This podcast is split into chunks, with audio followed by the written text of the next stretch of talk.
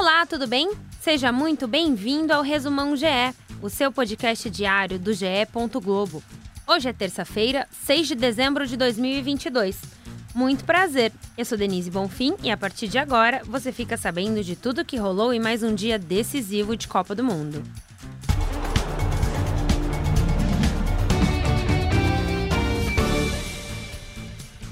Dia de festa para os marroquinos no Catar.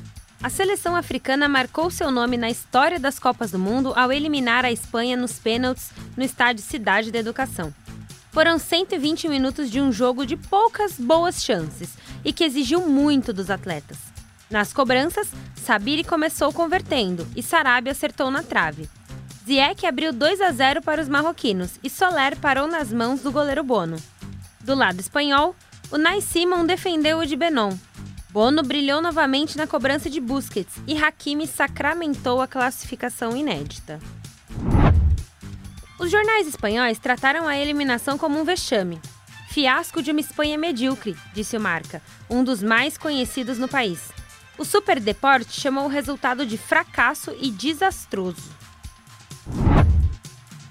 Com Cristiano Ronaldo no banco de reservas, Portugal goleou a Suíça e também carimbou o passaporte. Substituto do craque, Gonçalo Ramos, de apenas 21 anos, foi destaque na equipe, marcando o primeiro hat-trick da Copa. Rafael Leão, Rafael Guerreiro e Pepe completaram o placar. Pepe, aliás, se tornou o jogador mais velho a marcar em um mata-mata de Mundial, com 39 anos.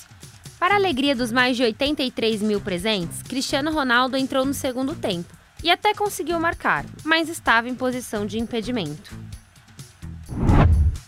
O Cristiano, que foi centro da polêmica do dia com essa história de ficar no banco de reservas, negou que estaria de malas prontas para o Al Nasser da Arábia Saudita. O jogador rompeu o contrato com o Manchester United ainda no início da Copa, mas garantiu que ainda não assinou nenhum contrato. O placar de hoje encerrou a fase de oitavas de final da Copa do Mundo. Os confrontos das quartas serão entre Brasil e Croácia e Holanda e Argentina, na sexta-feira, dia 9, a partir do meio-dia. E no sábado, tem o clássico entre Inglaterra e França e o jogaço entre Marrocos e Portugal. Quem vencer disputa as semifinais, que estão marcadas para os dias 13 e 14 de dezembro. O podcast A Mesa, que você já conhece, ganhou uma cara nova durante a Copa do Mundo.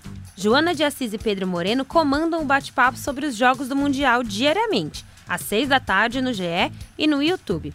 O programa conta também com a participação dos titulares, PVC, André Rizek e Alexandre Losetti, além de outros convidados e de todos os nossos repórteres direto do Catar, trazendo as últimas informações da seleção brasileira.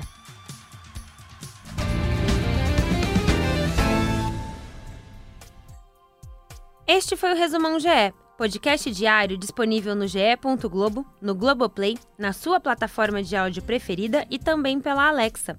É só pedir para a Alexa tocar as notícias do GE. ge.globo/podcasts. Siga, assine, se inscreva e favorite. Assim você recebe uma notificação sempre que sair um novo episódio. O Resumão GE conta com a coordenação de Rafael Barros e a gerência de André Amaral. Eu sou Denise Bonfim e me despeço por aqui. Voltamos na quarta-feira. Um abraço, tchau!